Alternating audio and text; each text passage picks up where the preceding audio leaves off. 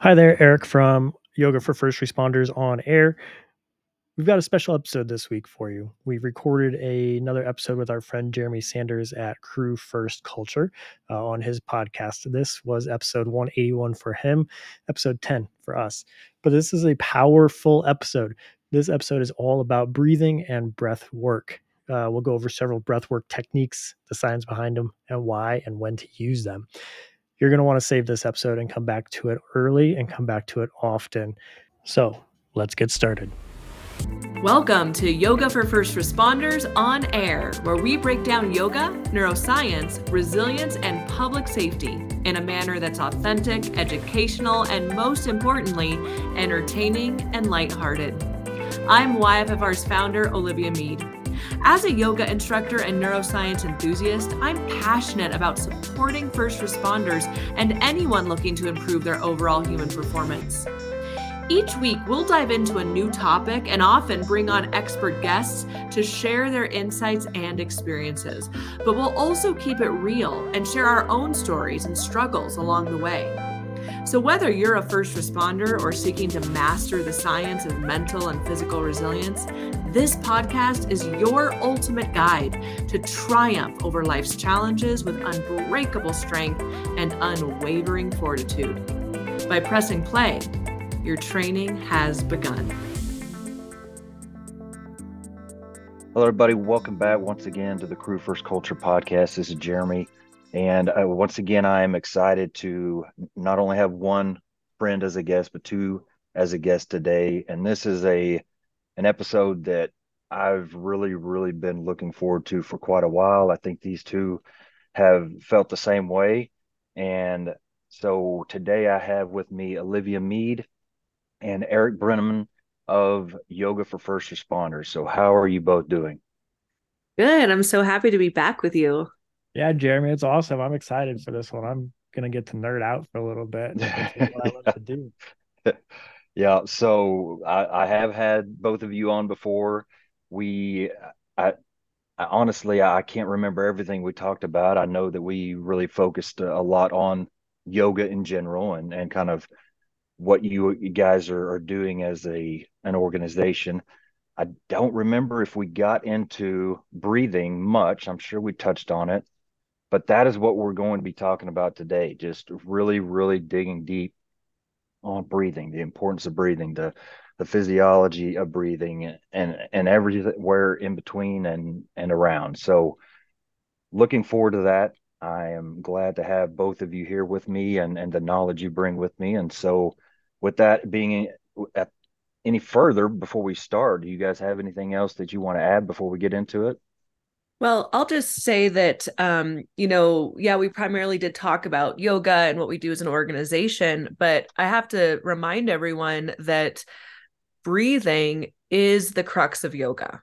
It's what makes it different than you can do the the shapes, a yoga shape anywhere you want. It doesn't mean that you're doing yoga because you're creating a warrior two shape or a tree pose shape. What makes it yoga is the breath work, the measured breathing patterns that you're creating. And it's through measured breathing patterns that you can then assess your mindset and the nervous system. So, the nervous system and the mind and the breath are all connected, they're working in tandem. And so, essentially, one affects the other. And what we can directly affect is our breathing patterns. Breath is part of the autonomic nervous system. So it happens involuntarily, thank God. Uh, otherwise, none of us would be here. Um, but it is something we can also control. So we share it with our nervous system. And I describe it as a that's the portal that allows us to get into the nervous system and brain, which is what we're going to talk about. What happens when we're inside doing these manipulations. But I want to make it clear that um, I was I was actually uh, doing a presentation earlier today on mindfulness, and I a, a lot of people do kind of differentiate yoga, mindfulness, meditation, tactical, you know, breath work. Yoga encompasses all of it, but the primary tool is the breath work and the awareness of the breath. So even though this particular episode, we're focusing on the physiology of breath. I want everyone to know that that is the yoga. So if you only have the physical capacity to sit on a couch for whatever reason, you're injured, there's light duty, whatever. If you practice the breath work, you are practicing a daily yoga practice. And so just uh, to make that clear for anyone yeah. listening. Yeah, absolutely. I'm glad you said that kind of put a little bit more, you know, light into some of those things that that I wouldn't have thought about. So thank you for that. So really kind of to get going, Eric's got us a little little uh what am I I'm, I'm losing my track here. A little notes. yeah, yeah, a little checklist uh, of things that that we're going to go through and and so starting out and obviously it's a great place to start is just the basic physiology of breathing. And so mm-hmm. like I talked to you guys before we started, I I am just kind of a a person that is giving a platform for you to to just go at it. So however you want to do it, whoever wants to talk, whatever order you want to do, we'll just start hammering out some of these topics. So basic physiology. Yeah, awesome. Um, coming from the fire service, and I know your audience is mainly fire service. Uh, it's amazing how little we actually pay attention to our breathing. Uh, if I ask most people, I'm like, I go and talk with them and say, "Hey, have you paid attention? When was the last time you thought about a breath that you took?" Uh, most of them will raise a hand because we do teach like, hey, if things are going sideways in a in the fire service, that we stop, take a breath, uh, get ourselves squared away, and get back to work. So we're, there is those there are those moments where we're taking those conscious breaths. But if it's on a truly day to day basis, when was the last time you thought about how you're breathing? Most people may even say never. They've never actually thought about how am I breathing, other than uh, when they get gassed. Uh, they're like, holy crap, I'm breathing way too fast.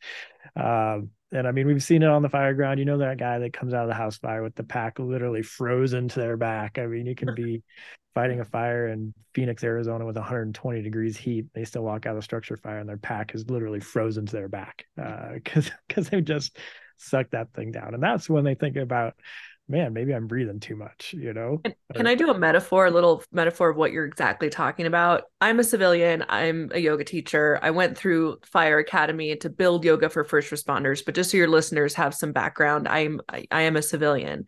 And one of the reasons I started yoga for first responders is no one thinks about first responders and their mental health and anything like that until they need a first responder, right? They they know they're going to show up, but no one thinks about them and what's going on and what they need until they need it. And I thought it was about time we took care of you know of this team that takes care of us. And i just realized it's the same thing with the breath work. You know it's going to be there for you. You know you know you're breathing until like eric said until you get to the point where you're like oh my god my breath i need it. And is your breath up to the task of serving you.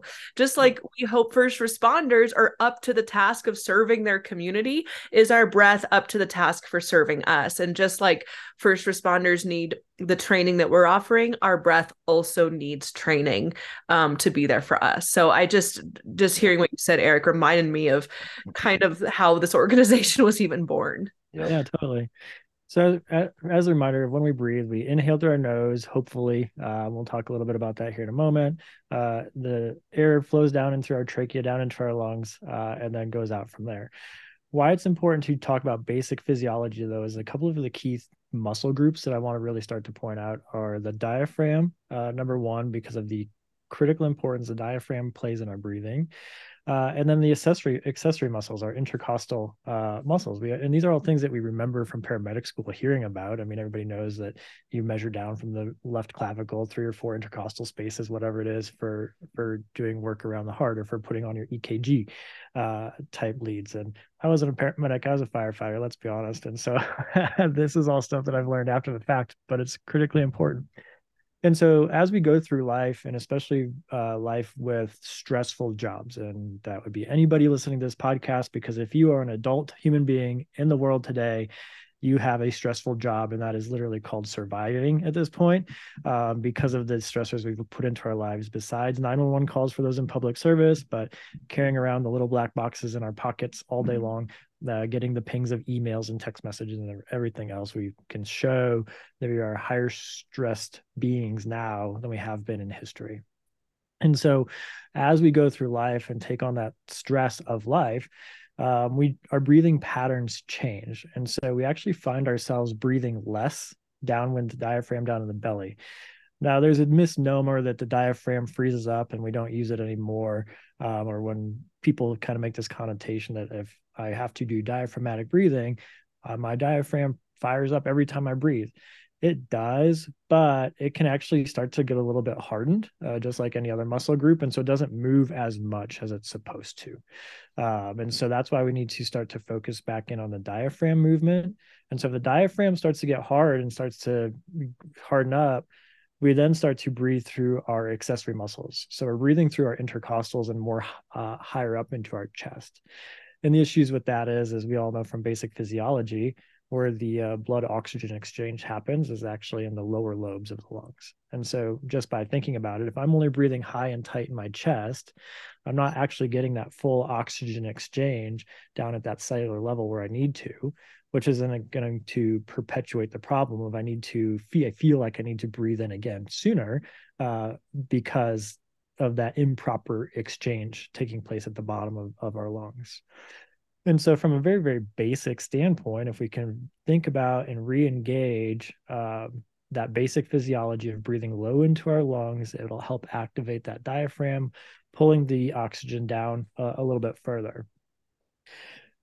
The other key piece about breathing down further, as I hit on it at the beginning, was about breathing through the nose. And I said, hopefully, we're breathing through our nose. Uh, through a lot of studies, I'm going to reference a lot of uh, materials from a book called The Breathing Cure uh, by Patrick McKeown. It's a fantastic resource for anybody that wants to dive into this deeper.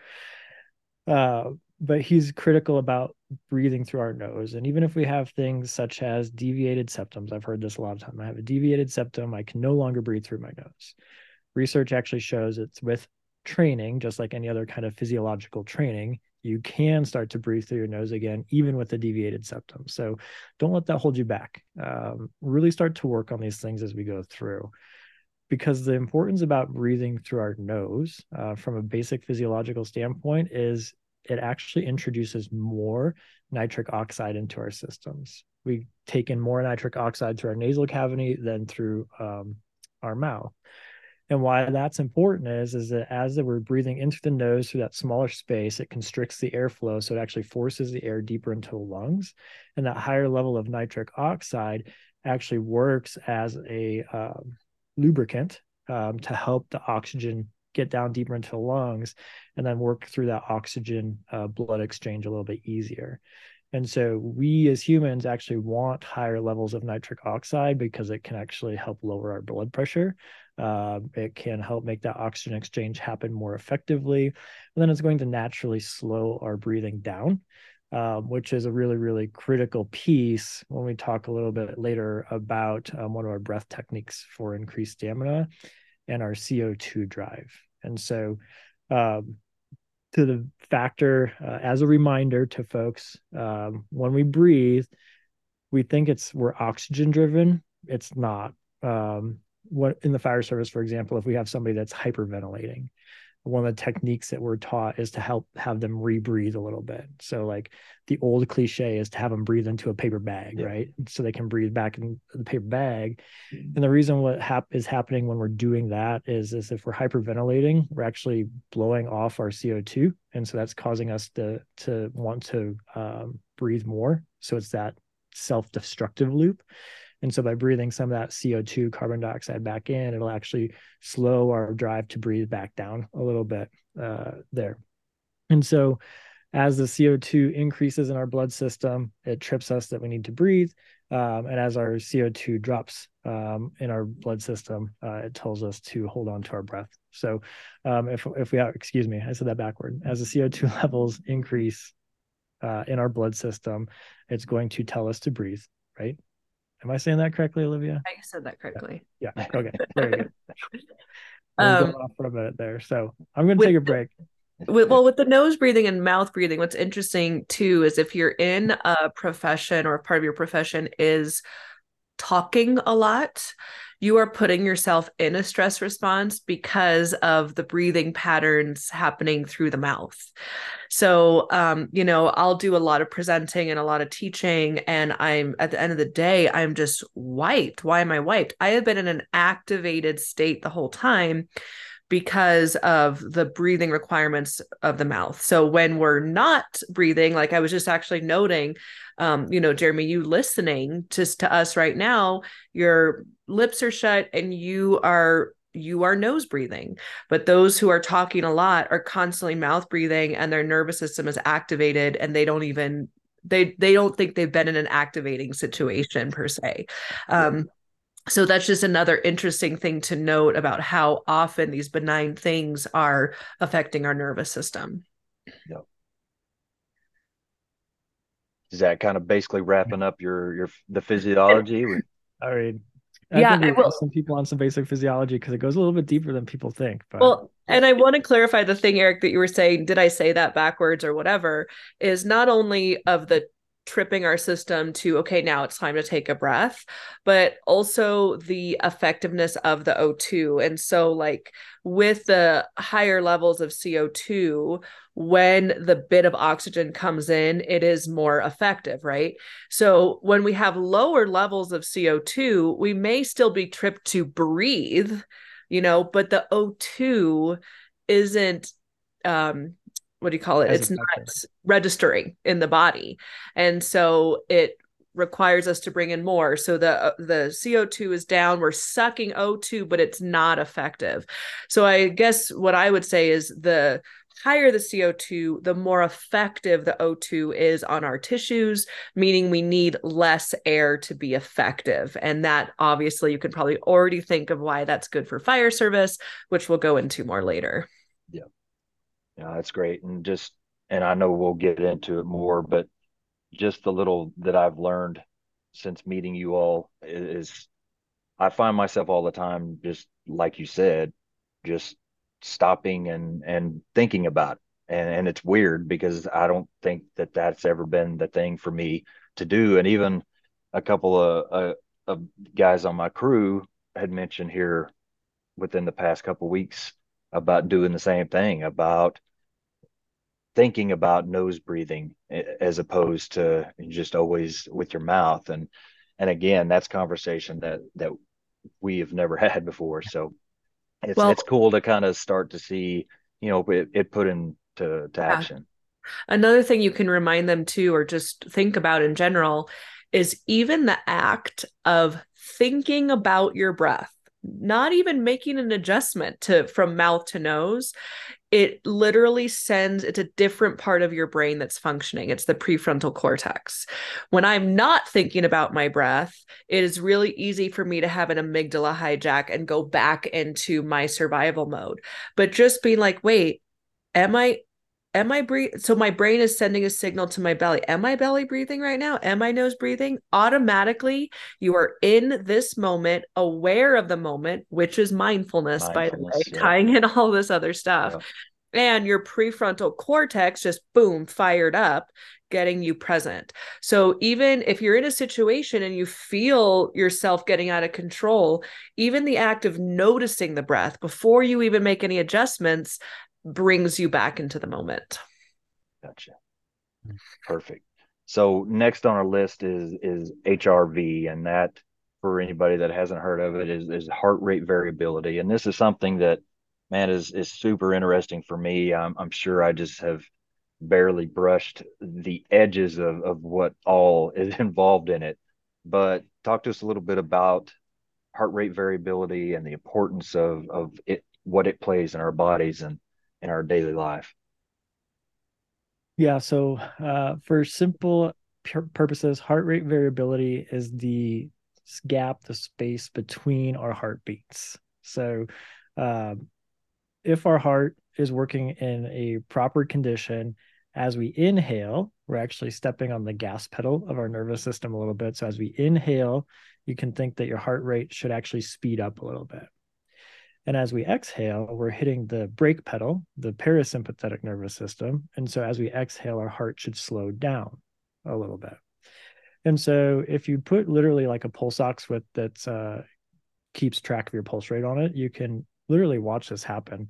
Um, you can watch as you inhale that the gaps between your heartbeats get a little bit smaller because your heart rate's increasing. And as you exhale, the gaps between your heartbeats get a little bit bigger as you're exhaling. And so the wider those gaps can be, uh, the more fluctuation that there is between heartbeats as you're inhaling and exhaling, the better off you are. That's considered high heart rate variability. Low heart rate variability uh, is when our hearts are beating very metronomically, very, very consistently, that there's no fluctuation from when we inhale to when we exhale. And so you can think of setting a metronome for 115 beats per minute and just don't, don't, don't, don't, don't, and there's no fluctuation in it. That's considered low heart rate variability uh, and is extremely detrimental to our health, actually. And so, again, we were talking about the stress effects on breathing higher into our chest and breathing shallower. Stress also plays a part impact uh, on that heart rate variability. And as we lead stressful lives, we find that we tend to decrease our heart rate variability, which comes along with a whole host of medical issues and medical problems. Because our heart when healthy is supposed to speed up and slow down and kind of fluctuate as we're doing things in life uh, versus just clicking and clocking away. And so we wonder why heart attacks are a leading cause of injury, if not death, in both law enforcement and the fire service worlds. And we often think at times it's from these sudden starts and sudden stops, like overnight and that kind of stuff. Where yeah. if we wanted to dive into it, we could probably do some pretty interesting studies on impacts of heart rate variability because they show that low heart rate variability is a high indicator of uh, heart attack. So uh, we could probably put heart rate variability, uh, heart rate monitors on our firefighters, on our law enforcement officers, and find out most of us are walking around with low heart rate variability, which is a precursor to a heart attack, let alone the instant, the highs, ups and downs. And one of the crazy things about this, Jeremy, uh, that we learned, this is the anecdotal evidence that blew my mind when I learned this, because we can hear about it and we can get it, and we know that high heart rate variability is good. But we had a pediatric emergency room physician in one of our classes. And she raised her hand uh, as we were working through this heart rate variability exercise. And she said, the scary part about this is, is that when we're adults, we think that having a low heart rate variability is good. We think that if it just metronomically ticks away, that that's good. She said, as a pediatric emergency room physician, if I have a child come in with low heart rate variability so that their their heart is just thumping away, there's no variations in it, that's when we call it a crash cart because they're about to die. And that blew my mind. I mean, yeah. it gave, gives me chills every time I say it because it just puts it into perfect pointed focus yeah. of how critical increasing our heart rate variability is. Because when we're the youngest and healthiest in our lives, if we have a low heart rate variability, they're ready for us to die. Yeah. I mean, that's crazy. And so yeah. it, the conversation around HRV from that standpoint alone has to become more mainstream, more common uh, amongst our peers. And so one of the critical ways to train heart rate variability is through breath work. So it's not not by accident that I wanted to talk about that at the as a foundational piece, um, because again, as we train our breath work, and we're going to go through uh, in two more bullet points about activating the calm button in our nervous system that as we train good inhales and good slow exhales, you'll actually start to feel and notice your heart rate speeding up on inhales and slowing down on exhales. And that's that variability piece of it. And it takes training and it takes time, but it can be improved upon. Um, I want to show a graph of this, if I may. I can. I'll share my screen for anyone who's watching this to demonstrate what Eric's talking about. So, um, heart rate variability is the shows if our systems are in coherence, working optimally. And when we're in coherence and working optimally, um, the studies have shown that we are performing at our best. We're we're using the least amount of energy for the highest level of performance. So obviously, you always want in a critical situation to be in a coherent state. So um, I'll just give, I'll show an example here from uh, if you can see here, this is one of our presentations.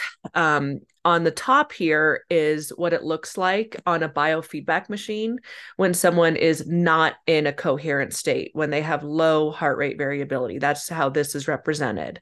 And then the graph below it is someone who is in a coherent state and is represented on the graph by very even um you know up and down lines. Do not confuse that for even spaces between heartbeats. I think that's where the confusion comes in.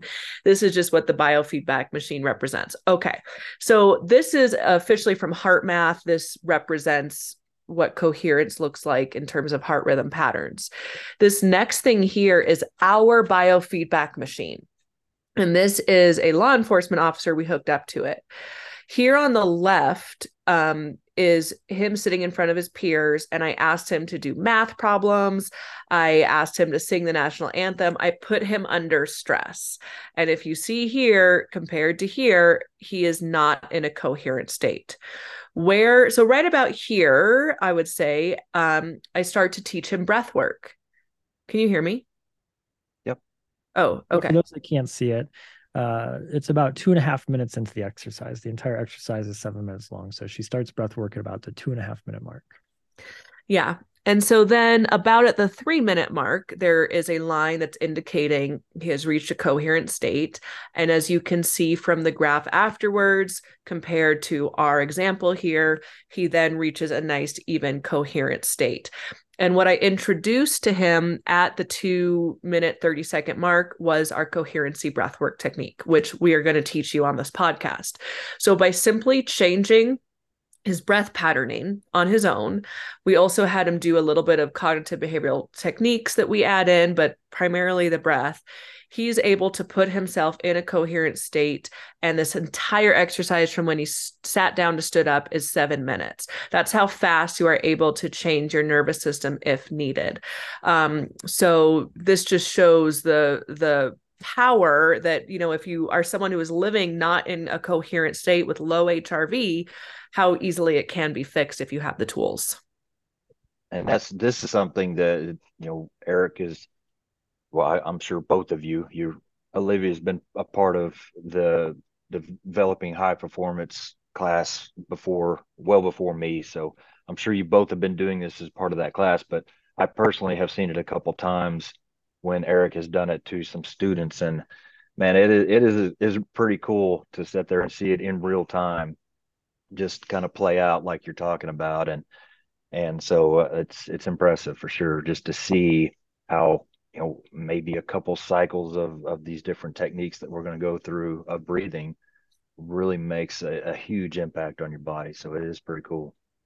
Yeah. And the important thing there is it takes it out of this whole woo woo hippy dippy esoteric like esoteric like breathwork's yeah. weird to rock solid science. I mean, when you can yeah. literally see it changing on the screen in front of you, if somebody else doing the breathwork patterning, that's where we win people over because it's like, oh shit, now I can actually train this just like I train my burpees in the gym uh, and watch improvement. You can actually, right. That's what's such an issue about training the subtle subtle body which is the brain and nervous system is that we can't it's really hard for us to see results. We can maybe feel them. We can't maybe explain how it feels um, whereas you can see how many burpees you can do. You can see yep. yourself improve. So with biofeedback machines like this you can actually watch yourself improve your autonomic fitness and that's pretty cool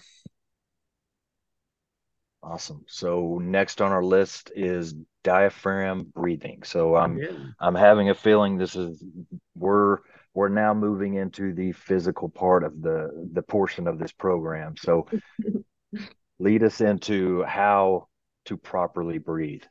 Yeah.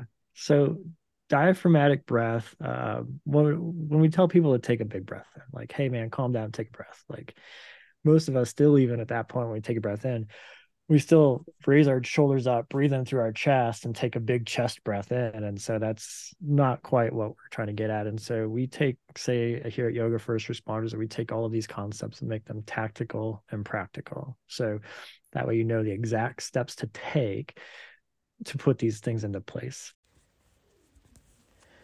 Did you miss out on the YFFR Bridge course? There's still a chance to join the front line of wellness. Dive into Yoga for First Responders Instructor School, April 8th to 12th in Washington, D.C. This isn't just training, it's a transformation. Equip yourself to empower our first responders with resilience and strength. Why is this for you? You'll learn job specific and culturally informed yoga from the best. Connect with a community dedicated to making a difference and master a program that blends physical readiness with mental resilience. Act fast. Seats are limited and they're going quick. Be the change. Embrace this life changing journey and help bring wellness to our first responders. Your time is now. Visit yogaforfirstresponders.org to secure your spot. Let's make a difference together. So, a bit of the science, real quick, behind diaphragmatic breathing and why it's critically important, tying back into HRV, and it's not by accident that we put these in this order, is that by engaging the diaphragm. So, as the diaphragm is that muscle that sits at the bottom of our lungs. So, as we inhale, the diaphragm uh, flattens out so that air can come into the lungs. And as we exhale, the diaphragm goes back up into its kind of umbrella shaped dome shape uh, on the bottom of the lungs. Now, why that's important is, is that as that diaphragm begins to move more, as we breathe better uh, using the diaphragm, is that the diaphragm is actually going to massage the vagus nerve. If uh, your listeners want to take uh, a moment to dive down rabbit holes, hit pause and Google search vagus nerve. And your mind's going to be blown about how important this system of nerves is that runs from literally the brainstem all the way down through your toes out to your fingertips and they're all connected and it's all connected and goes through this central point uh, that then uh, intersects with the diaphragm.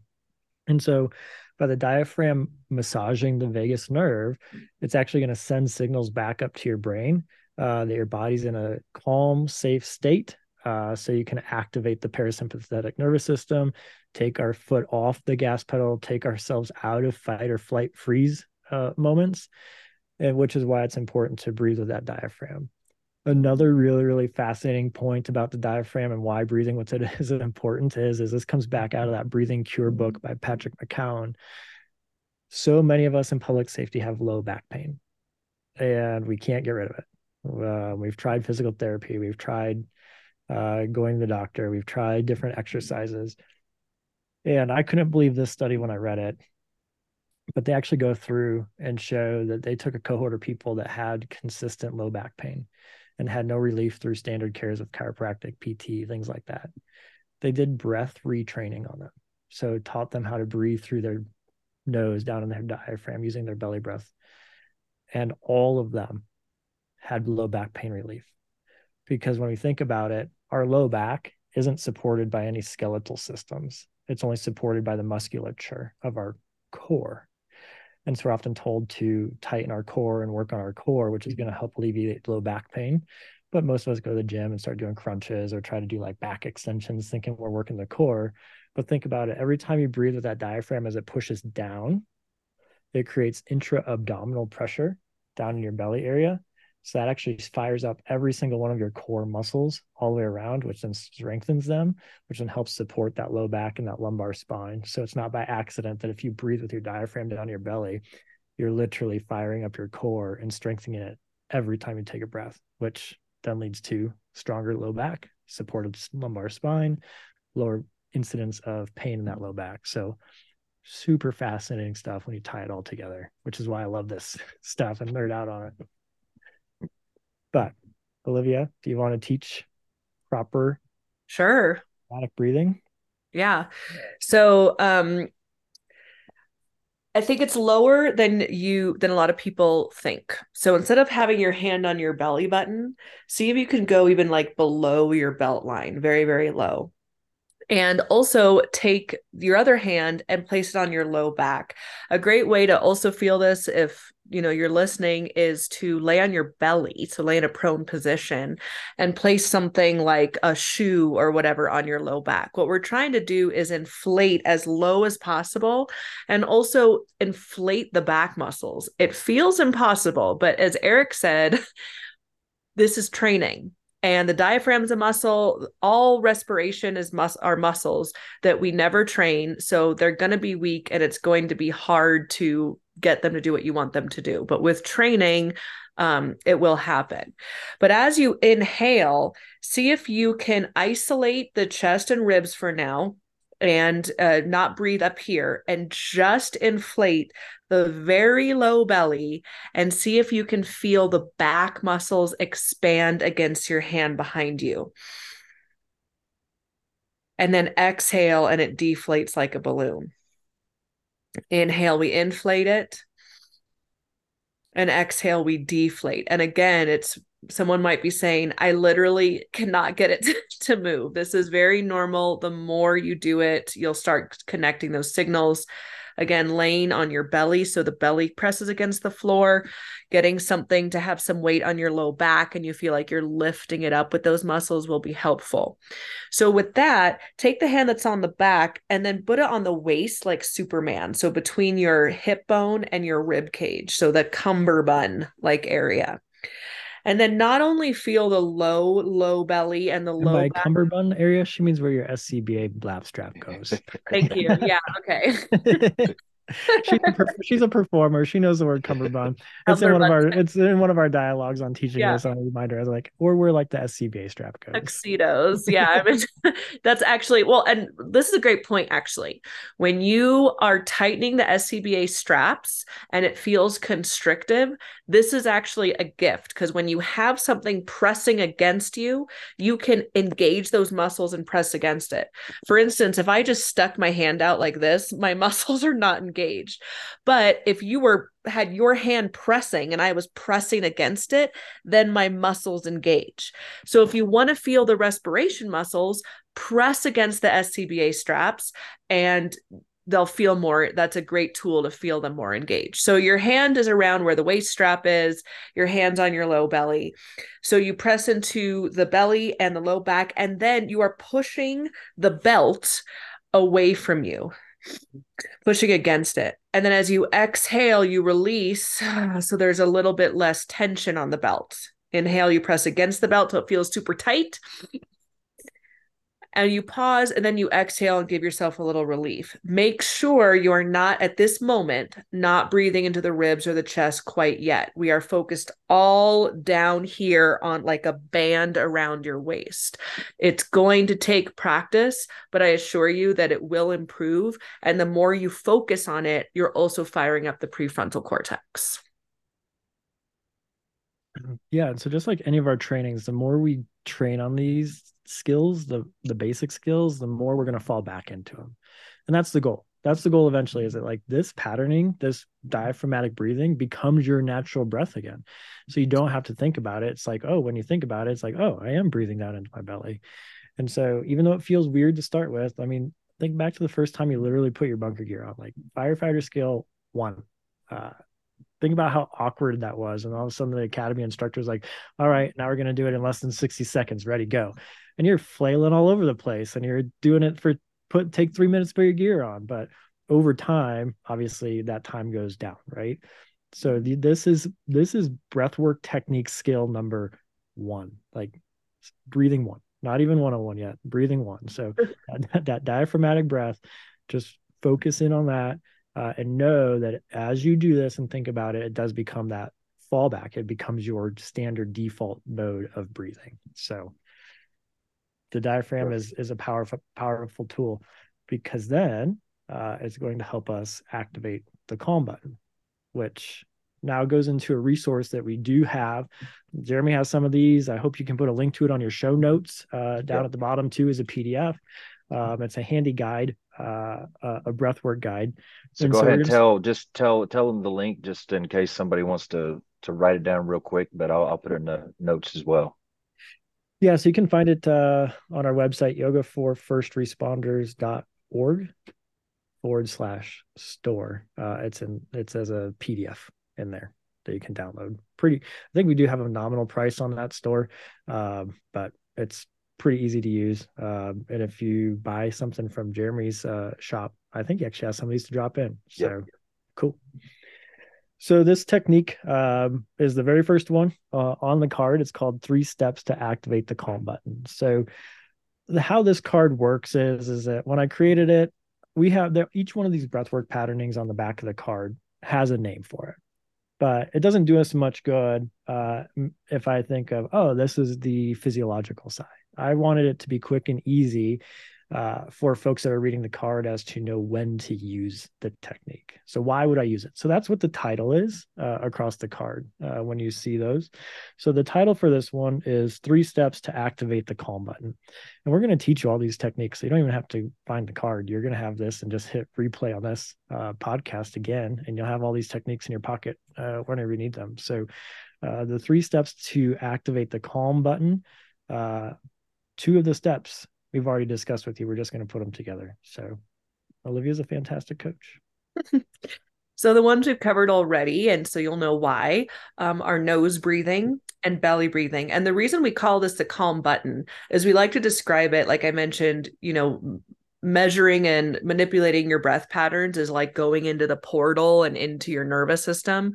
And when you're in your nervous system, it's like there are a bunch of levers and buttons, and you can now control this computer. So you see this big button that says calm button, and I'm getting activated and I want to get calm. So I'm going to hit it. So it's the nose breathing and the belly breathing. So, those are two of the three steps we've already covered. So, as you practice the really low band inflating and deflating, it should always be through the nose. And then the third step, and this actually goes back to part of our explanation with HRV, is that the exhale needs to be longer than the inhale. So um, when Eric was talking about when we inhale, we uh, activate a little bit. When we exhale, we then get back into baseline and it goes back and forth and back and forth. So if we want to hit the brake harder than we're hitting the gas, we need to extend the exhale longer than the inhale. If we were to do the opposite of these three steps, so instead of nose breathing, I'm going to mouth breathe. Instead of belly breathing, I'm going to chest breathe. And instead of a long exhale, I'm going to do a short exhale and it looks like this. now I'm into attack. yeah, I'm into hyperventilating. Now I'm into very poor HRV, et cetera, et cetera. So all we're doing is the opposite: nose breathing, low belly breathing, and a long exhale. And I do need to say especially if you're new to this, you have to give it more than just one breath. You can't say, okay, one breath, I'm not fixed yet. Um, there was a period of my time where I was getting these random anxiety attacks, specifically when I was driving. I mean, it was very, very random. And what I would tell myself, because I knew these techniques, is I'd look at the clock in my car. And as I would make my way to an exit so I could get off and like be safe while this was happening, I would look at the clock and I would say, I'm going to do the calm button for at least three minutes. Well, by the time I actually was doing it and was changing lanes to get to the nearest exit, I was fine. So again, you can't just be three breaths, the shit's not working. It's you have to give your nervous system time to reap the effects of it. Yeah, and that's actually really, really important. There's a another book that I'm reading right now called The Language of Breath. Um, as I said, I'm a breath nerd, and so half the books on my bookshelf are breath related. Um, and the I really like the analogy that this author uses, and he says that like once we start to learn these techniques, it's literally learning the language of our body and nervous system. So uh, he makes the argument that we all still uh, modern medicine still separates the mind and body. We think that's two separate things. It's not. It's we're all one being, but we have to learn the language between the body and the mind. And the connection between the two, as Olivia said, is the breath work, is the breath. And so we need to learn this language. So just like you wouldn't expect to pick up a book in Spanish and be able to read it today, you'd want to learn some of the basics and then you'd be able to pick up that book and read it. These are the foundational trainings. I'm just going to keep reiterating that throughout the episode because you are learning this new language of affecting your nervous system, affecting your uh, brainwave patterning through your breath. And so the first time you do it, you may be like, man, this is bullshit. I don't feel anything. Uh, but work with it, give it some time, uh, and learn these, learn to learn this language.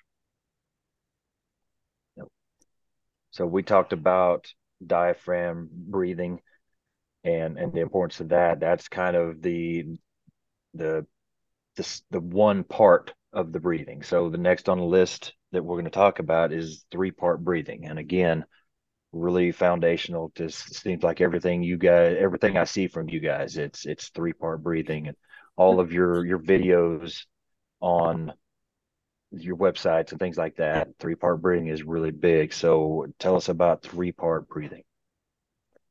Yeah, so we talked about the calm button, which we focused on belly breathing primarily because again, this that's when I'm activated, I need to hit the brake. Um, but if we're not in an activated state necessarily where we're using the calm button and we're training, the baseline of our training, the foundation is the three part breathing.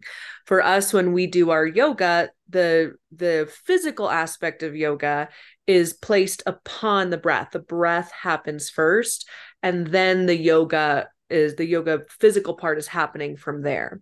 So three part breath again, same thing. We're starting in the through the nose, all the elements of the calm button. But now, so we had our hands on the waist area and the belly. Now you're going to take the hand that was on the where the belly strap is and you're going to lift it a little bit higher to the ribs. So if anyone has worn a tactical or ballistic vest, it's the same sort of pressure. Yeah, so the shoulder straps, right? The shoulder straps of the SCBA um, it's that same sort of pressure, but now we're putting it on the ribs and the torso, and that's pressing in. And now you have something up in the rib cage to press against. So you're pressing the belly inflates, then the ribs, and there are muscles around the ribs called intercostal muscles, and these are also very weak if you don't exercise them. So when you expand the ribs, the muscles are stretching. When you hold the ribs out, they're strengthening. And so a lot of times when you start your breath work training, you will be sore in your ribs from expanding and, you know, deflating the ribs back and forth. So the belly expands, you're continuing to inhale, right? We can't inhale fast. It's this inhale that creates the belly to inflate, then the ribs, and then we continue the inhale up to the collarbones. When we ask people to take a big breath, you may see someone lift their shoulders. The shoulders have are not part of the respiration system. They don't give you more breath or more room. And in fact, lifting your shoulders is an indicator, a physical indicator to your brain that things are unsafe. So it is important to keep the shoulders down. So the full three part breath is the belly engaging and opening up you continue on that same inhale, and the rib cage opens up. You continue on that same inhale into the chest, and you can feel the shoulder blades open up and widen this way. So you're getting really large in your um, torso. Then as you exhale, we, we reverse it. We feel the shoulder blades come back in. Although the chest depresses, we don't sink in our spine. We stay aligned in the spine. The ribs come together, and then there's a slight pull in of the navel towards the spine. So we inhale from the bottom up. I had someone describe it once like filling an air mattress. You're inflating from the bottom and coming up, pause, and you're deflating from the top down. Meanwhile, you're doing this through the nose and you're extending the exhale. That's the baseline. And when we're practicing yoga, we start manipulating our breath and we don't stop for the whole practice the baseline is a three part breath. If we're doing other tactical breath work techniques, then we'll add them on top of it. Like if we're doing box breathing or some of the other things we'll introduce you to, those techniques are happening on top of the three part breath. Um, so that is our foundational technique, which is why it's mentioned constantly, um, because that is also our honing device to where we are neurologically. If I'm losing connection to my breath, it means I've lost connection to my nervous system. If I can't access my belly breathing, it means that I've lost, I'm in an activated state and I can't get back to a regulated state. So it's an indicator of what's happening mentally and neurologically. Yeah. Well, I think you know, just just in personal moments, especially doing yoga with you guys is it's just interesting that you get in a space where your body really needs breathing more than anything that's the times when it's like you lock up and you know mm-hmm. you're you're stressed or you're you're stretched further than normal or whatever and you realize okay i got i got to breathe because i'm not breathing at all but it's just it's just interesting to me that that exactly the opposite of what you need is what your body's trying to you know you got to fight against so. Mm-hmm.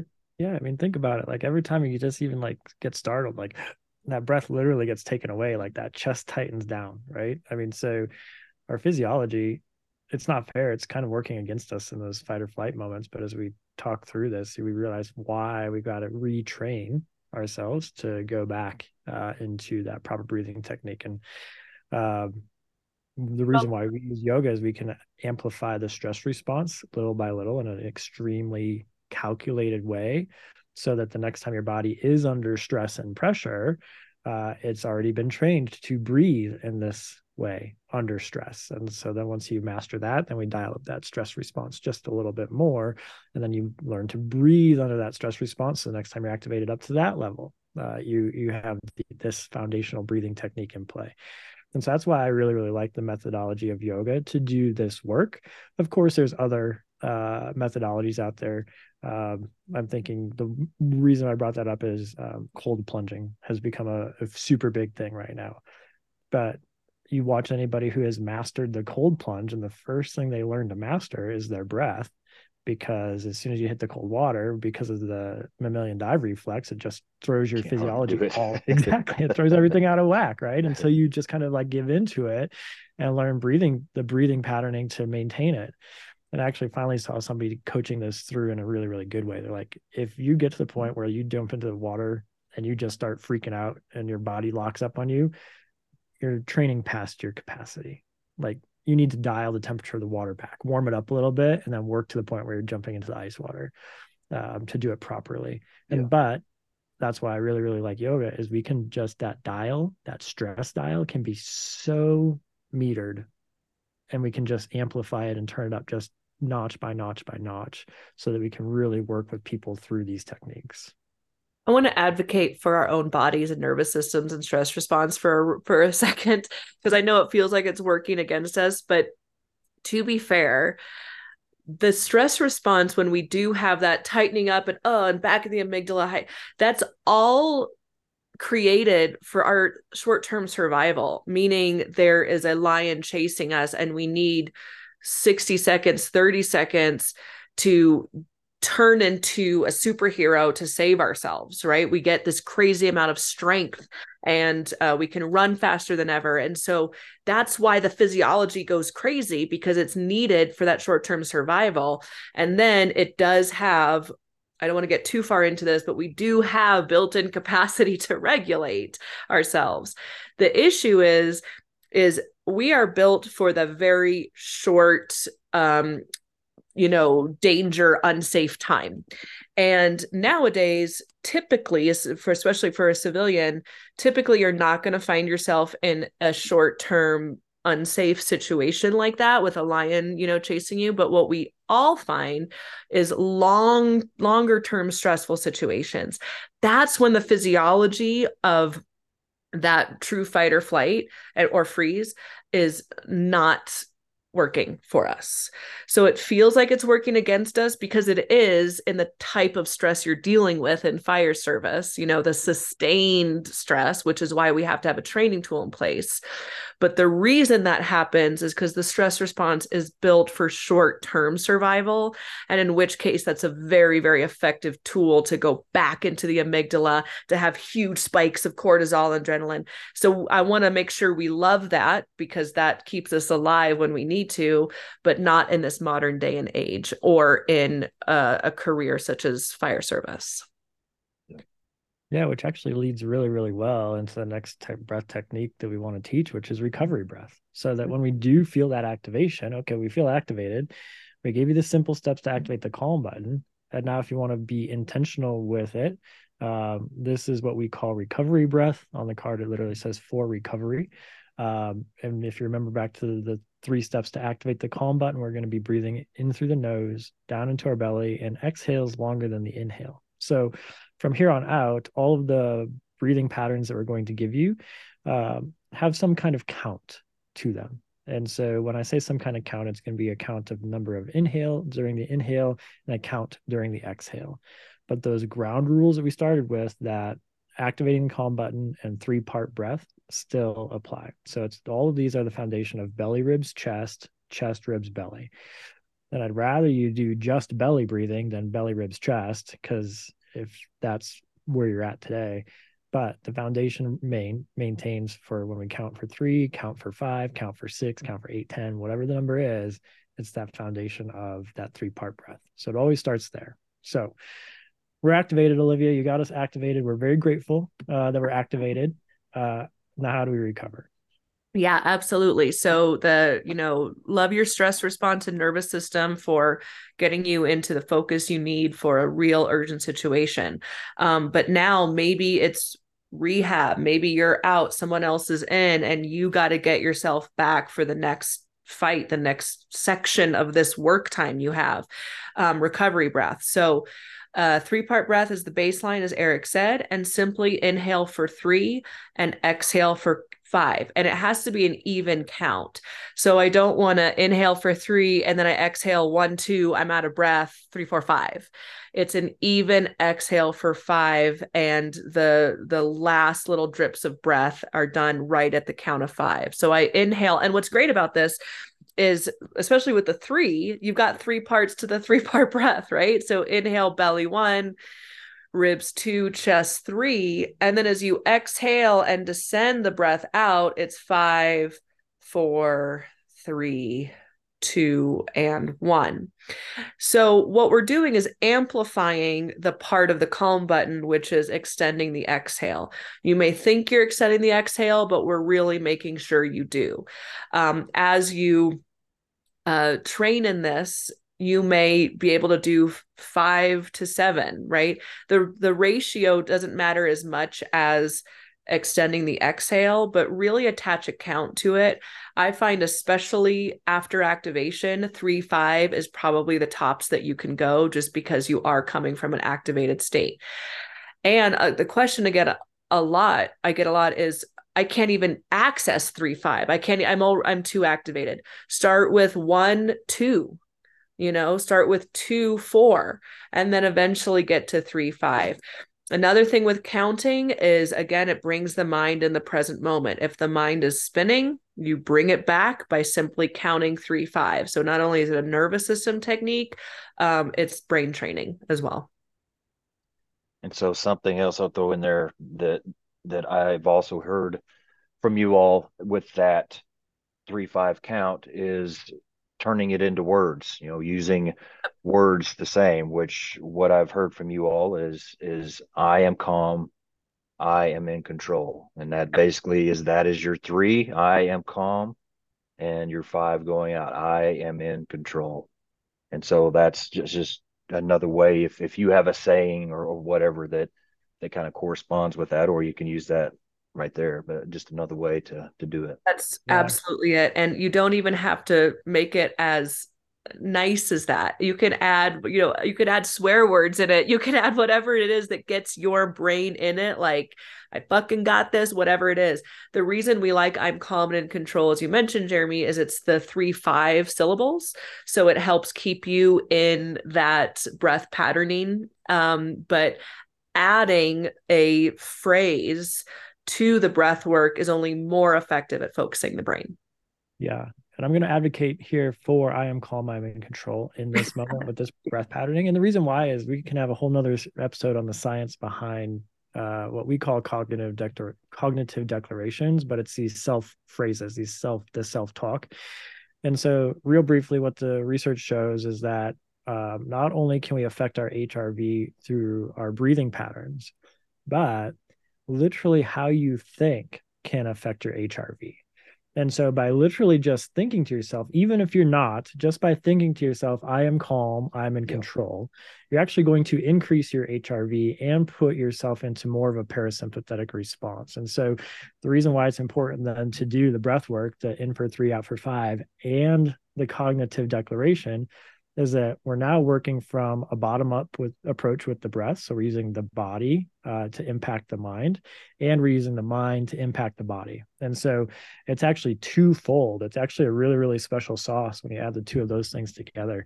And so i am calm i'm in control is an extremely powerful phrase with th- that in for three, out for five. So that's a key like that's a that's a red alarm bell like takeaway from the podcast. I in for three, out for five. I am calm. I'm in control. That's the phrase and the graph I showed earlier where I said we were using breath work plus cognitive yep. behavioral technique. That's the phrase that we had him repeat. Gotcha. Good deal. Anything else on the the recovery breath before we move on to the next one? No, that's a good segue right into it. Actually, talking bringing back up that that chart. So, um, the next one is for high performance. Uh, is a reason why I would use this. I call it, uh, we call it coherency breath. Uh, I'll give a little bit of the science behind it, let Olivia coach it. Uh, it seems to be working well. And so, some of this interesting things as we dive into the research of um, optimal performance. And there are many, many ways to get to optimal performance. Uh, when they show that our mind, body, nervous system, one can even argue soul, uh, are working optimally together. As Olivia said, we're in a state of uh, coherence. There's no wasted energy. We can make decisions better. We're in the a really, really solid spot to begin operating at a high level. And what the research shows is that we perform optimally when we're breathing between five and seven breaths per minute. And what's even more fascinating about this is is that uh, all of the major religions of the world, when you chant their chants or say their prayers, it actually induces a breathing pattern of approximately 6.6 breaths per minute.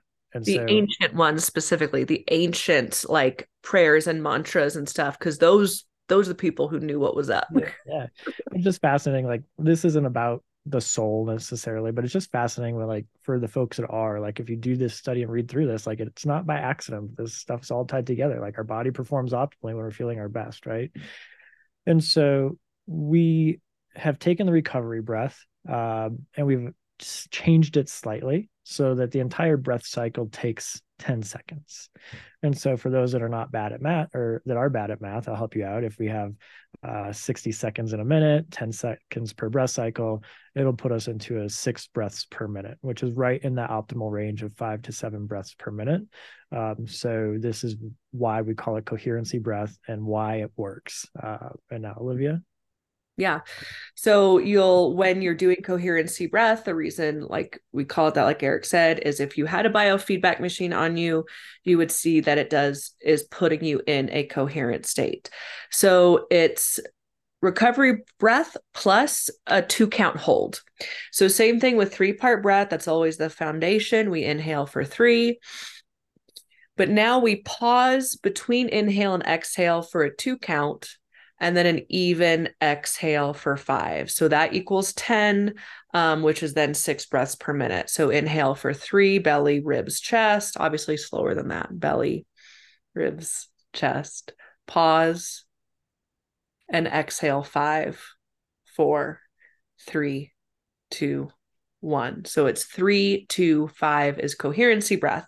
Why that's a little bit different than recovery is in recovery breath, if I'm feeling activated and I just need to get to a state of recovery, three, five. But if I'm in an activated state and I'm still needing to work, I'm not in the recovery stage, shift to three, two, five, which is going to enhance the focus.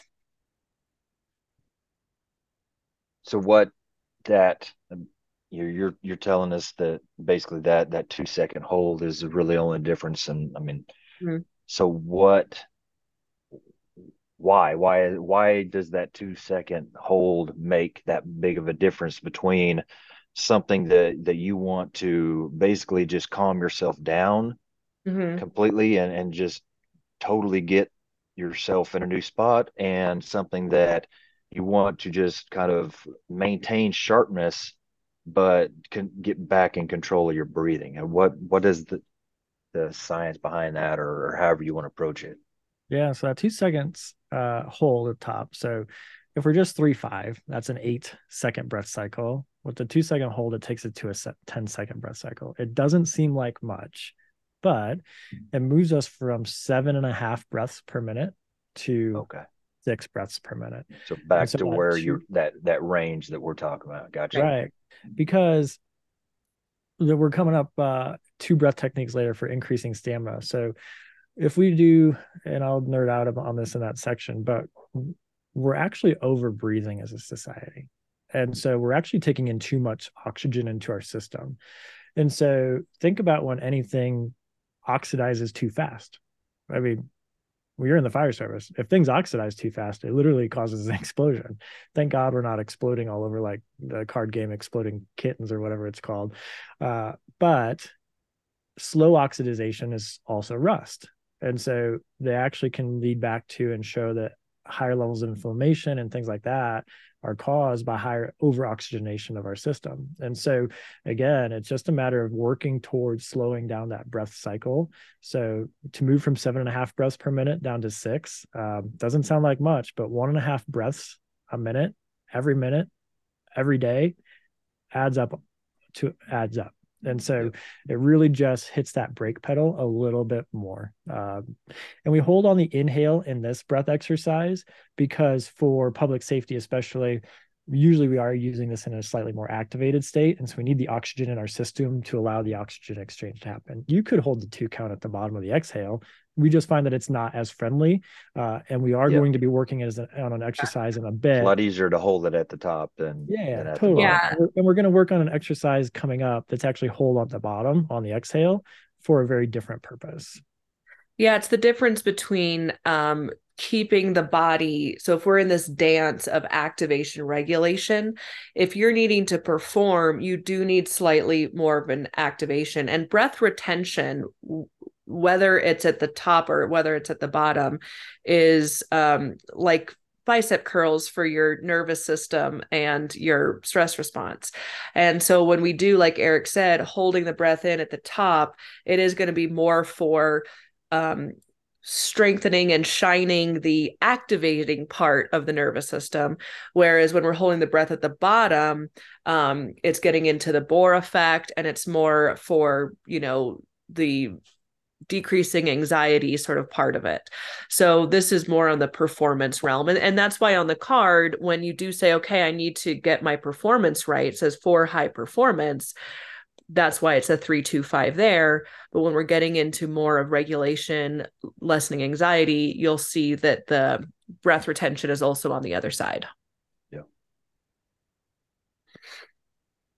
So getting into so we're high performance. Mm-hmm. Now, next, we're getting into under extreme stress. So, yeah. first of all, what just kind of lay out what the difference that we're looking just the situation just general oh. situation what what is the difference that we're seeing in in those two situations yeah so uh i call it under extreme stress uh, so this has been the think of a situation here uh strong activation like you feel you feel your body activate. It may be an email from the fire chief uh, that sends you over the edge, or, te- yeah. or the guy that walks in. Say you're about to react. You're about yeah. to write the email back, right? Yeah. or or your spouse sends you a text message, and you're at the station. And you're like, I can't handle this right now. Like like we know those moments.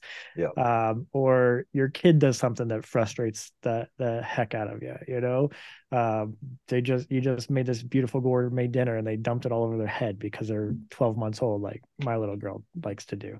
Uh, whatever it might be. I mean uh, that's a but you know you know that you know that moment. And so the reason why this is important is because this is about life training where you training these things for moments in life. If we we just keep them isolated to this podcast it doesn't do any of us any good. Uh, i'm not i'm not necessarily advocating uh, for this on the fire ground uh, but possibly i am uh, too. I mean if there's a moment where like you feel yourself like i need to hit the brake pedal uh, and let's be honest you have those moments even no matter what you're doing if you get hyper hyper activated um, you can pull these out uh, but typically the easy things for people to think of are the email from the fire chief the text message from your spouse your kid doing something stupid yeah. uh, when you're just like i'm gonna lose it um, this last has been straw type events. yeah. yeah, when you're about to emotionally react and you feel like you don't even have the capacity to mindfully respond. Yeah. Right. And I think that's actually really, really important when you're going to emotionally react, and whether that's at work, at home, at play, wherever it's at. Um, this is the breath technique for that moment because it's so, so, so powerful. Uh, it's really been popularized by uh, Andrew Huberman. Uh, so Huberman. Lab, a lot of folks listen to that podcast. He calls it the physiological physiological sigh. Um, because when our bodies and nervous systems get extremely activated, and this is actually really something uh, to look for in people with kids, uh, or if you have a dog, um, they do it as well. And so it's called the physiological sigh because it's actually a, a mammalian reflex uh, that we're kind of recreating uh, purposefully through breath work. So think about like a little baby crying super hard, their face is turning red, uh, and they're just overly activated. We all know what a baby does in that moment, and we can all probably mimic it. They start to go and breathe in through their nose and exhale out, and all of a sudden they're crying a little bit less. They're still crying, but there there definitely has been some kind of regulation, right? And so you can see it. And if a baby does it, that means it is a reflex.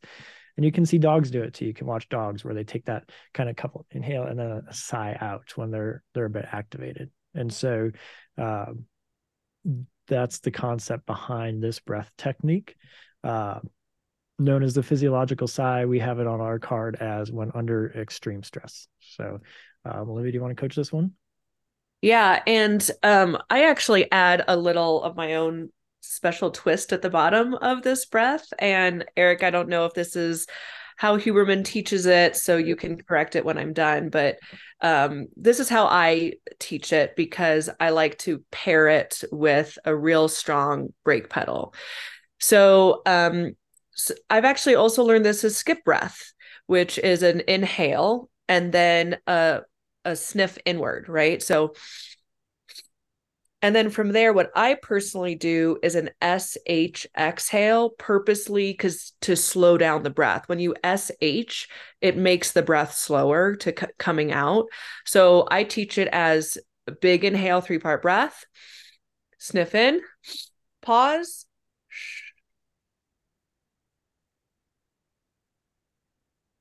for as long as you can, right? And then we do it again. Control, control, control. All the way out. And for me, that feels like a really good pairing. And I think the exhale is just normal for regular physiological sigh. Is that correct, Eric? Uh, the, he does coach it as to exhale slowly out the mouth. Okay. Uh, and so notice the key difference there, folks. And Olivia teaches it the same way. Is that everything that we've taught up to this point has been nose breathing as much as possible. But in this breath technique, the exhale is actually out the mouth, like flushing out some of that extra stress. Uh, you can, we all know like sometimes we just, our body gives us that moment where we, ah, things like, like it just yeah. get it out. And so this breath technique does use that same thing. So no, that's exact. It's the same way as how as how Huberman teaches it. Um, inhale completely at the top. You inhale a little bit more because that actually snaps open those uh, the alveolar sacs at the bottom of our lungs so that we can actually oxygenate better.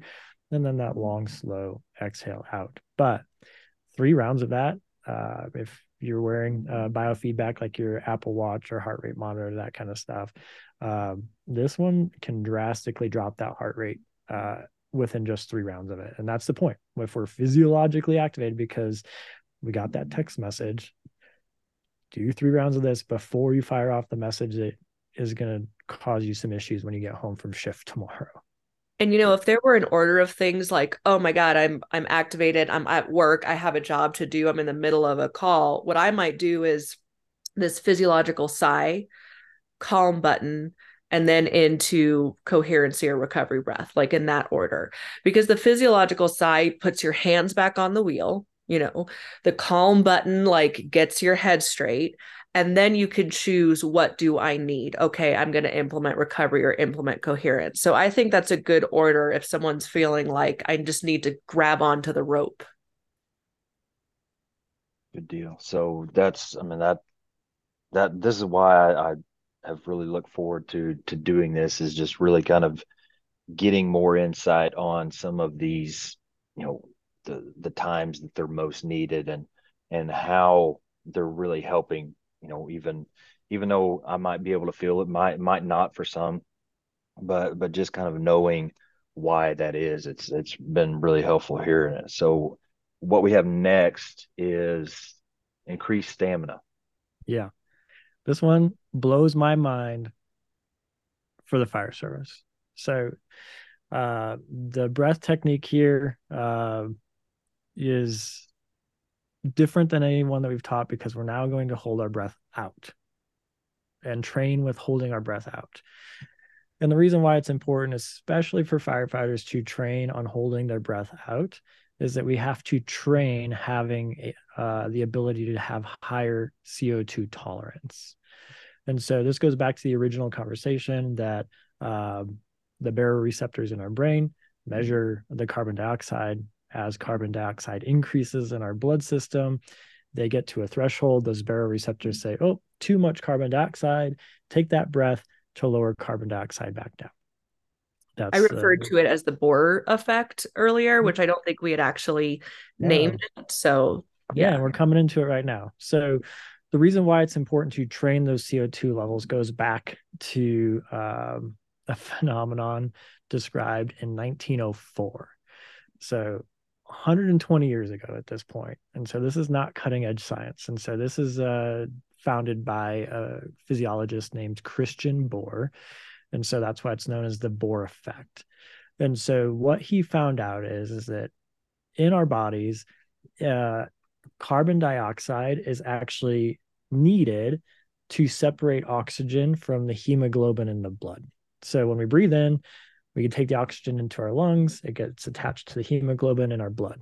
It then gets transferred around our body to the muscles, and then the oxygen has to go from the blood into our muscular tissues. Like the Amazon delivery guy. That's yeah. how I think of it. Perfect. And so, Speaking of, keep talking. I've got to go sign something for the Amazon delivery guy. Keep talking, and I'll be right back. this is like oxygen getting delivered to your yeah. muscular structure of your house. yeah, keep going though. Yeah. So, what Christian Bohr found is that that carbon dioxide allows the oxygen to separate from the hemoglobin easier. So, higher levels of carbon dioxide mean that our oxygen gets used more effective in our musculature. So therefore, we actually need less oxygen at our cellular level to perform effectively. Now, anybody who's listening to that is thinking, I'm lost, I've lost it. Take it as simple as this. If you can increase your CO2 tolerance, the pack on your back lasts longer. Mm-hmm. You're not going to be the person walking out of the fire with the pack frozen to your back anymore. And so it blows my mind that I can walk into just about any firehouse across the country and number one, nobody's paying mm-hmm. attention to their breathing. Most of the guys uh, sitting around the kitchen table are mouth breathing. Most of them are shallow breathing and over breathing.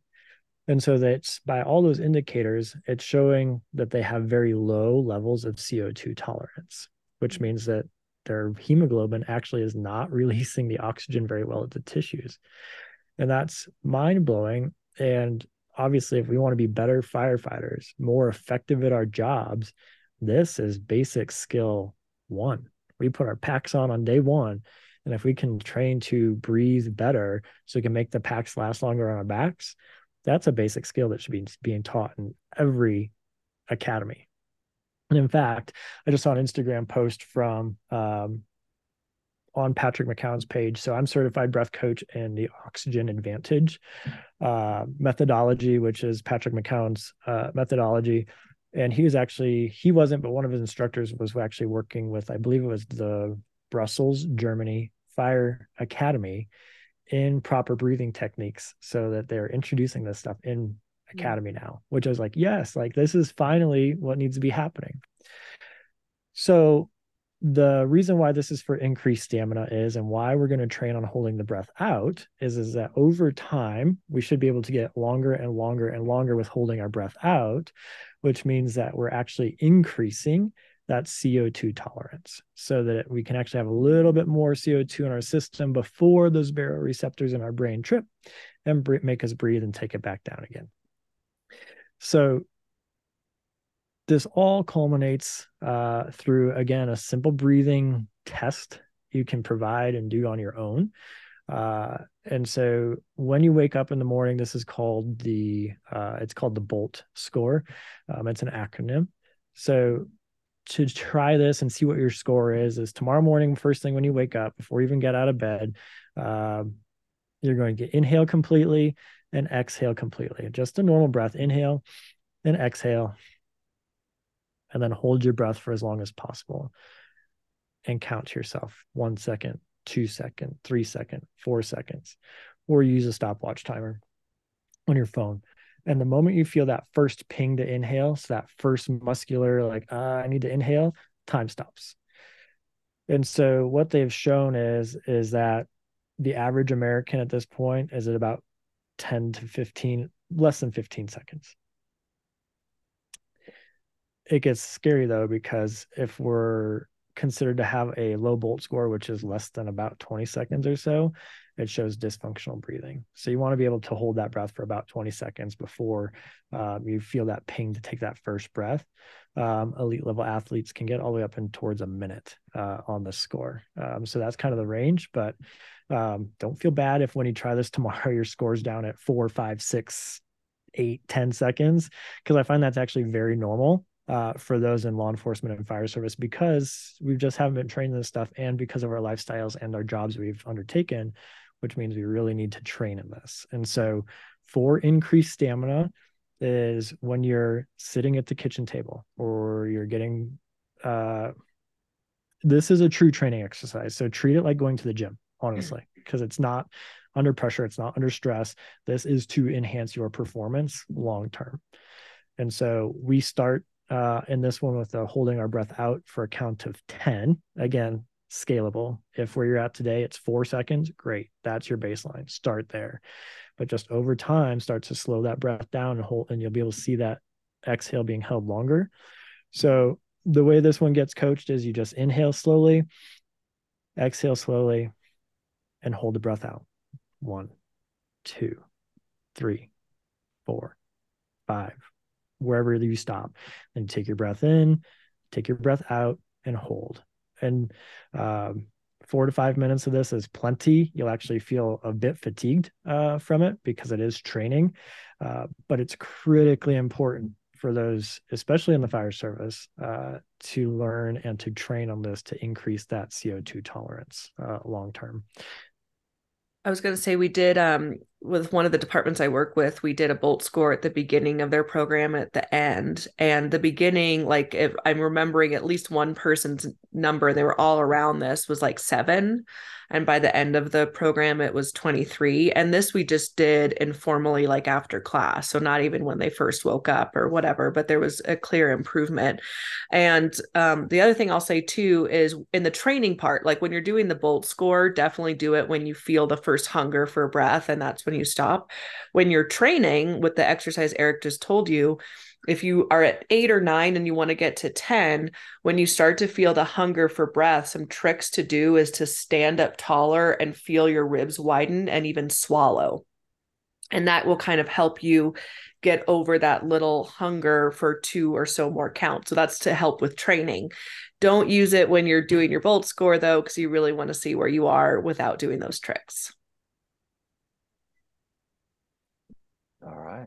That's a lot of information there for sure. I know. That, I, that like, is, people are gonna have to listen to this like four times. That's yeah. all right. I mean, that's that, that's why we're doing it. No, that I'm, one's. I'm but, I'm not complaining at all. No, sure. that one is that one's intense. And yeah. maybe that's why we haven't studied in the fire service. But honestly, the fact that it's 120 years old and yeah. I, nobody knows about this just blows my mind because it has like such a more... profound impact on our jobs there's more talk about this when people who like do scuba diving. I think there's more. Oh, yeah, sure. So, yeah.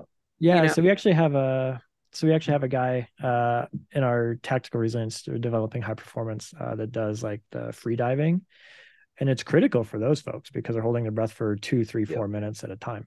Um, and so uh, that's where you hear about it a, a, lot. But because it has such a profound impact on our job specifically, when we're walking around with a limited amount of air on our backs, it's like it's insane to me that the mm-hmm. like I want to teach this class just on this topic, the Bohr yeah. effect and improving our CO2 tolerance to the fire service. Like I want to I want to go on a speaking tour and bring that about to people. Yeah. You should. All right, so go ahead. What? I said you should. You've heard it here first. We're launching yeah. a speaking tour. All right. Branch it out. Yeah. So next we got anxiety, dealing with anxiety and it looks like that we're going to get into box breathing, which I'm sure is probably one of the more well-known techniques. But go mm-hmm. ahead and, and yeah. lead us into that. Yeah, so I'll let Olivia coach it at the end. Box breathing is extremely common at this place, thanks to our special forces brothers and sisters. Uh, let's be honest, that's the Navy SEALs were the ones that brought box breathing to the forefront. Uh, but as you can tell by this point, we need to learn why this is working the way it's working. And so, uh, super simple. Uh, we're talking about slowing down the breath cycles, right? And so, the traditional way of teaching box breathing is a four count box. Um, if you do the math on that, it's four, eight, 12, 16. So, just about 3.8, three and a half breaths a minute uh, if you run that cycle through. And so, because of that, uh, the vast majority of it is on the exhale or the hold. Uh, we're actually really engaging the brake pedal. And so, the reason why this has really, really come into focus with special forces is, is think about a special forces operation. Their gas pedal is jammed all the way on. Like those guys are super activated, hard charging, like doing a nighttime mission be like a firefighter or a cop doing exactly what we're trained to do too, but we're still very, very activated in it. So if we're all the way jammed over, pegged over to red line, we need a tool that's going to pull us back the other way.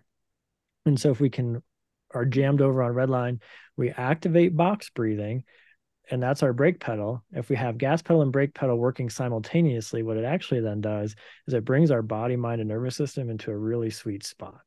And so that's the whole point of box breathing is that when you're super activated, when you're in that high stress situation, hitting the brake pedal hard, and box breathing is pretty easy to remember. It's another reason why it's commonly taught, let's be honest, uh, because in those moments, it's hard to think like, oh, what was the count of that? And I can just think of like, oh, it's a box uh, and count that out.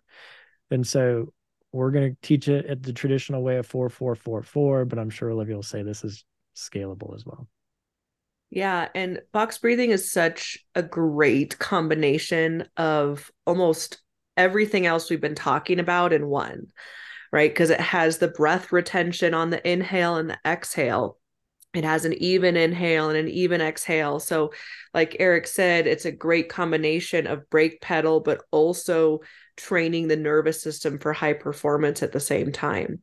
Um, so, I think that's why box breathing has gotten so popular because everything we've been talking about is kind of all in one with box breathing.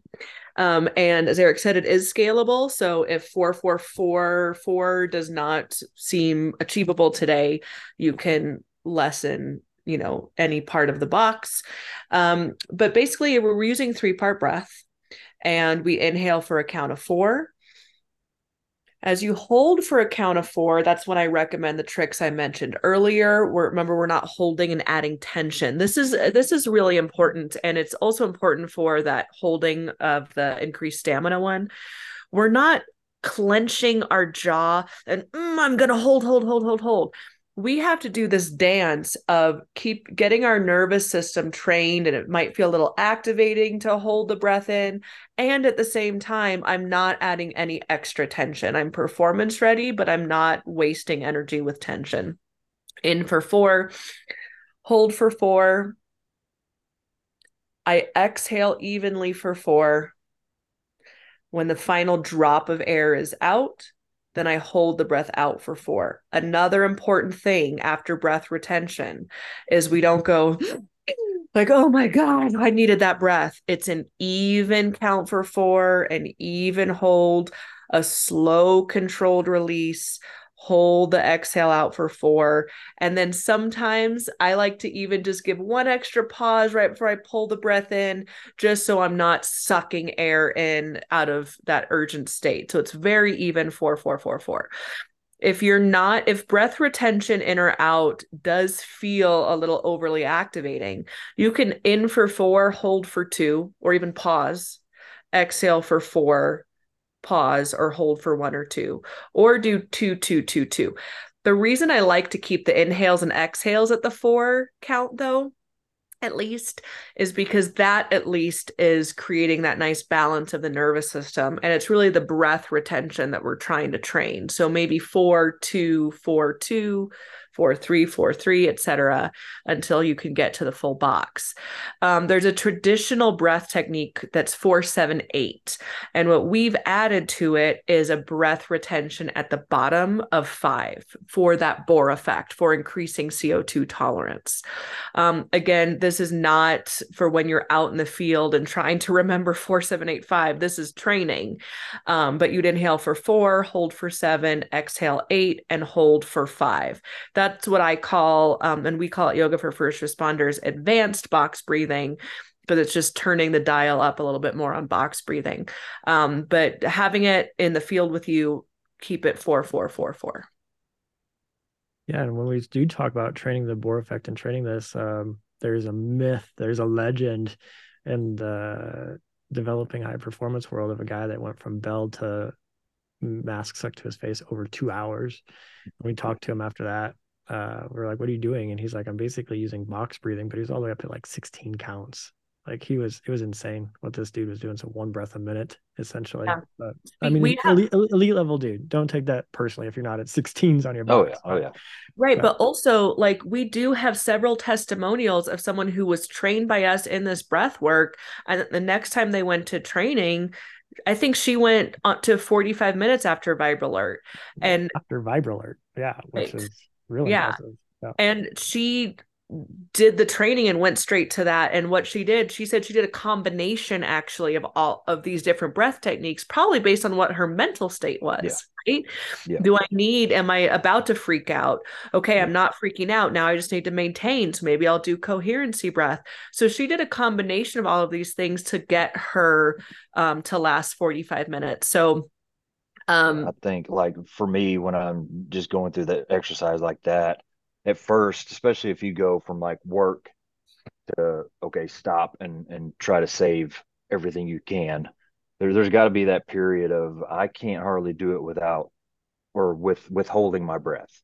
Mm-hmm. You know, mm-hmm. I can I can do that whole saving a few little bit of time at the top with breath, but it, it's hard for me to to get the whole box at first, and then once I kind of calm down a little bit more, then you're able to to stretch it out. But yeah, just just being able to to use any and all of these whenever you need is going to help you in, in those situations.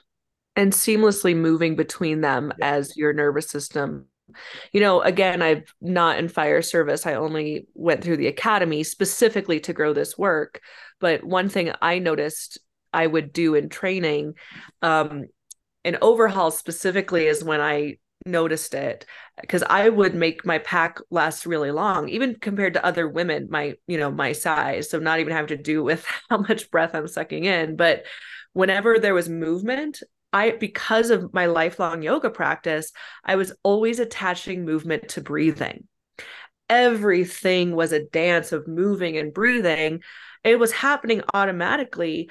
And that's when the training captain tapped me and was like, everyone's done. Like they're they're tapped out. Like so if you want to stop and all i was doing was moving and breathing and i think that's what also helped my pack last longer. Yeah and this is it did come up in our instructor school is like a lot of the criticism we hear often is like oh this is all nice and great but this isn't reality on the fire ground. Well we had a firefighter last two weeks ago at our training in pensacola and this is he said exactly what i advocate for is that in any call that we're running, there is a moment in that call that you have to take one of these breath techniques and put them into play.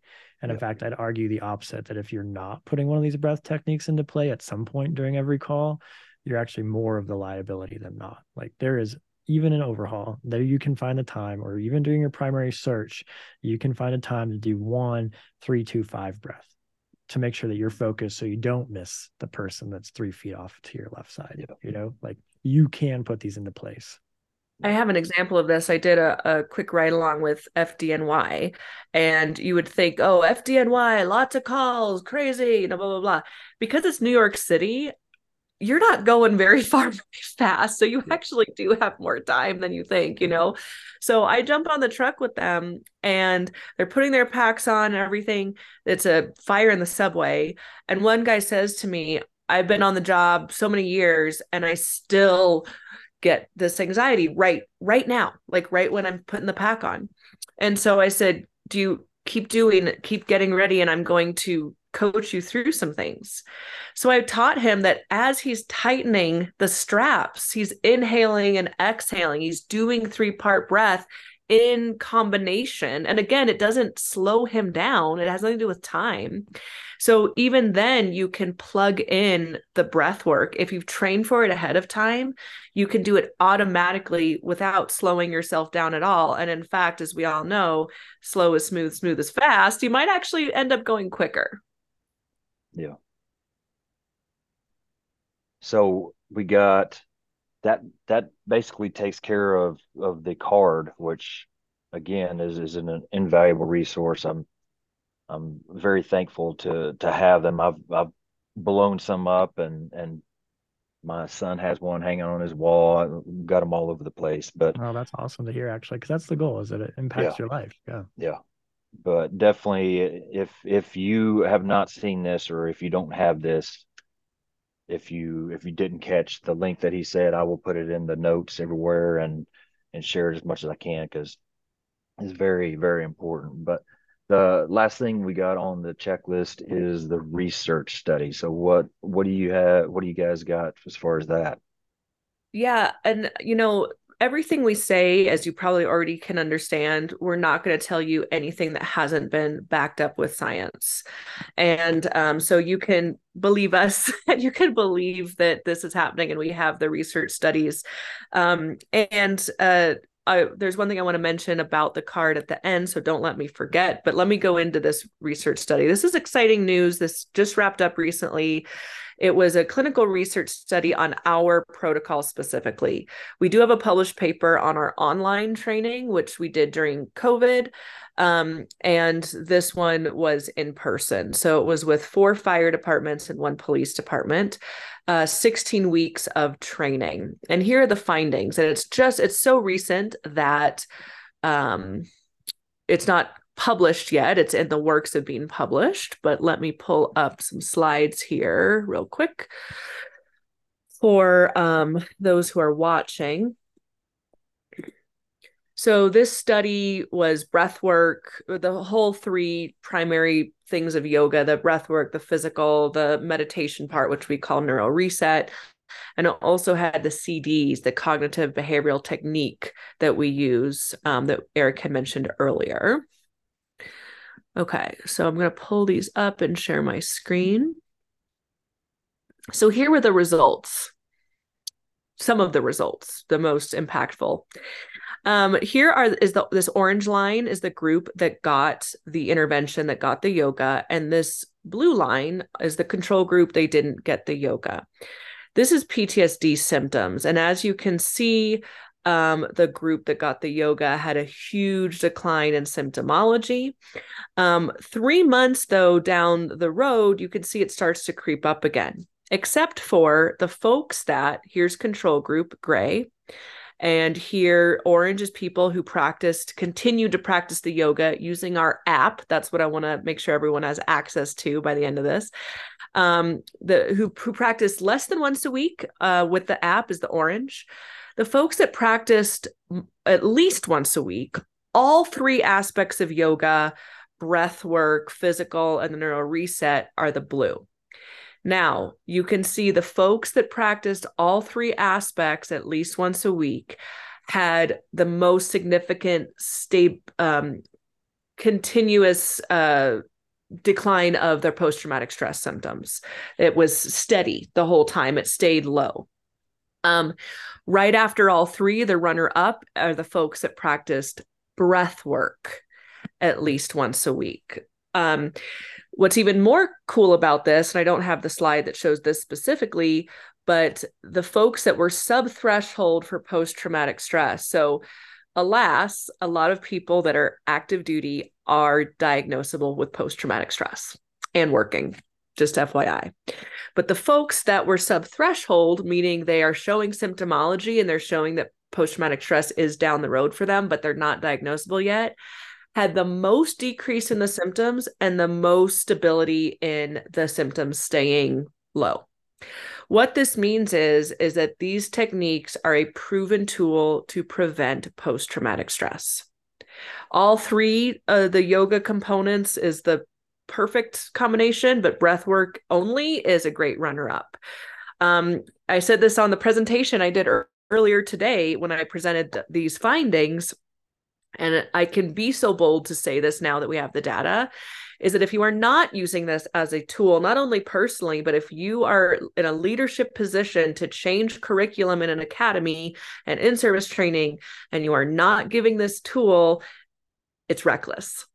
Because you there is a tool out there to prevent your personnel from having horrible mental health issues that could lead from as little as a physical injury to suicide and there's a prevention for it so use it there's no other choice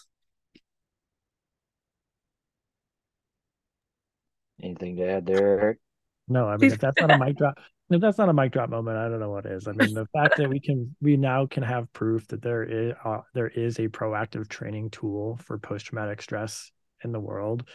Um, again, it takes it out of this conversation realm and makes it yeah. tactical and practical, uh, and that's been our goal. Um, and so that's why, honestly, Jeremy, we're so grateful for you continuing to allow us to come onto your platform and share because you get it and we need to continue to get this message out to folks and to get to spend this much time working through the science and listen folks i know it's super deep and super tough to get through some of this stuff and if you've made it this far amazing hopefully you've hit pause and re gone back a few times um, honestly this is going to become one of my favorite episodes to share with people jeremy yeah because yeah. you gave us the opportunity to kind of dive a little bit deeper than we've ever been given the opportunity before and i think that's important because it's not just yoga. Uh, it's yeah. there's there's a very very specific reason and a methodology that we we've put together to get through and break through and to public safety. We've talked two hours and we've gotten deep, but listen, we simplified it on this postcard. Just do this. And now I want you to know why it works and then you can have that in the back of your mind, but you don't need to know why it works for it to work. You just just do it, right? And speaking of tactical and practical, you're like, okay, great, this is great, but I can't even remember what you said. Okay, I have the postcard. We, our app talks you through these exercises and more. And um, that's why, Jeremy, we want to give your audience a free month of the app so that they can use this and then after that the app is very minimal cost four dollars a month um, you know for your training so the code for that eric is crew first like one ST? Uh, first F I R S T crew. Okay. You, you probably should do it one ST just because that's what oh. everything I have is. Awesome. And See, I knew his branding. His if that, branding. If that doesn't mess anything up. Not at no, all. No, so I just quickly edit and change it. I have the keys to the to the castle. Yeah. There's C R E. You got the audience says C R E W one. The one. number one. S T and uh, use the link in the in, folks. Yeah, use the link in the show notes. That will will that automatically apply it, Eric? If they use the link in the show notes or no? God, God willing. God willing. Okay, technology great. out. If not, use the coupon code crew one st at checkout. Or if, if if not, reach out and and we will get it straightened out for sure. 100%. Yeah, it's in your pocket. And you know, on the um presentation I did earlier, someone um who's the wellness coordinator for the local sheriff's office who was it was actually dan bright. Eric he's well known in the health and wellness and law enforcement. And when i mentioned the app one thing he said is the f- number one feedback i got on the app is that people were embarrassed to do yoga in front of other people and they got to try it out in the privacy of their own home and feel comfortable enough to then attend whatever class or do it you know at their department. So um, use it as a gateway. Perfect. All right. Man i again i really appreciate your time and thank you for all that you do. Thank you for the the code for everybody out there that is willing to take advantage of it. I really challenge anybody and everybody to do that. I do that and download this card and just have a resource handy when you need it. So anything else? I mean, I think it's perfect timing because everybody's home and it's about to be pandemonium here. But Yeah. If there's anything else to that you didn't get to say, no, well, listen, after talking for two hours, like I mentioned in the beginning, I'm exhausted because, because it, it gets us in a stress response. But like, yeah. like Eric said, I mean, to use your platform to get these tools out to people is all we can hope for. And we really appreciate you and just the fact that you're even interested in this. So thanks for everything you do, Jeremy. You bet. Thank you very much. And anybody out there, I will try to to put as much information on the notes as I can. But if there is something that you are curious about and don't have a way to find it, let me know and I will get you in contact with with either Eric or Olivia or, or Cindy where you need to be. So thank you for your time. Thank you guys for your time and for the knowledge and, and everything you brought. And look forward to the next conversation. So thank you. Thank you. Jeremy. Hey, before we go, I want to remind you that training your mental and physical health is incredibly important, especially for those working in high stress jobs like first responders.